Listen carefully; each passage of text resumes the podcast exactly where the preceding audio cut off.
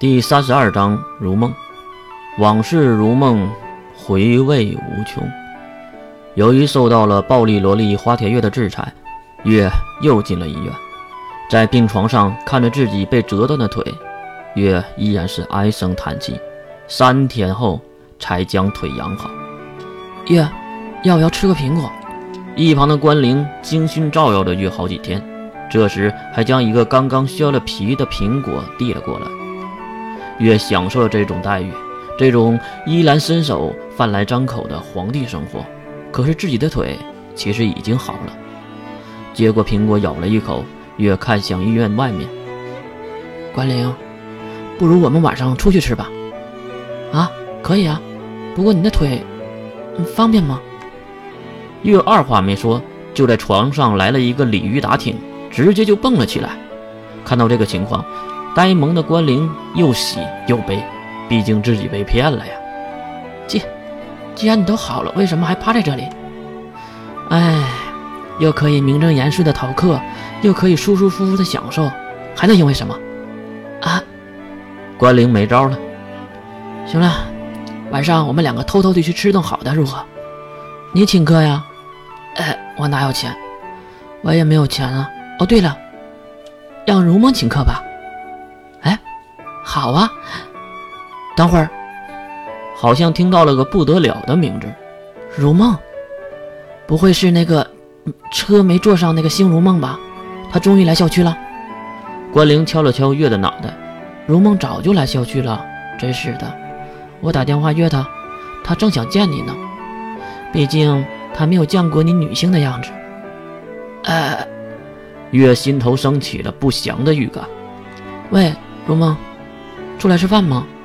嗯，对呀，对对对，嗯，月也在。好的，我发你位置。简短的几句话，关灵放下了手机。月，换衣服吧。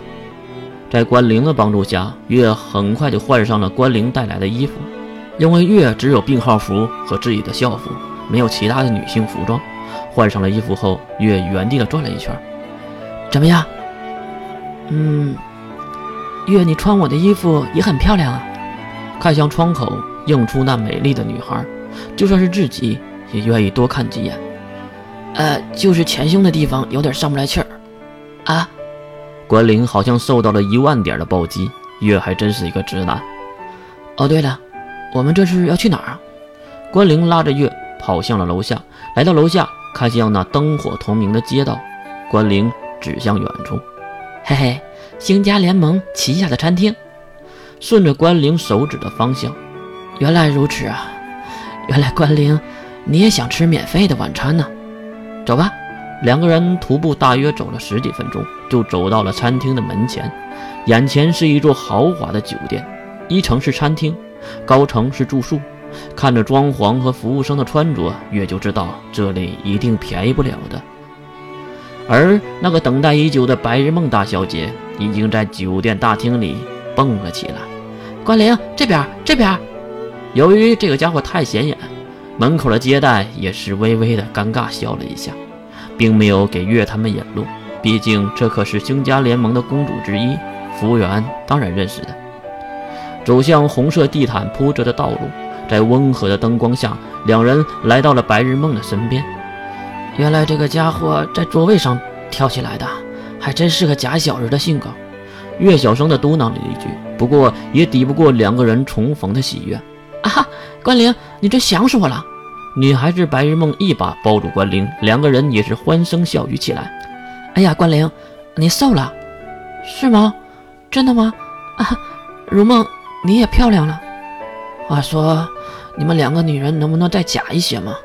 为什么喜欢听这些臭氧层子呢？还有，为什么把我丢到一边晾着？啊？你们是何居心？嘟嘟囔囔的月声音很小，可能只有自己才能听到。哇，关灵，你的胸大了很多。这、这、这、这真的吗？我，我一直在喝牛奶，每天早上和晚上都坚持喝，难道有效果了吗？关灵看上去很高兴，不过我很负责任的告诉你，亲爱的，你的飞机场真的没有半点的成长，除非以前是盆地。两个人叽叽喳喳的一阵共鸣后。当然也轮到了参观月了。白日梦转头看向月当然是带着那种看动物的好奇目光。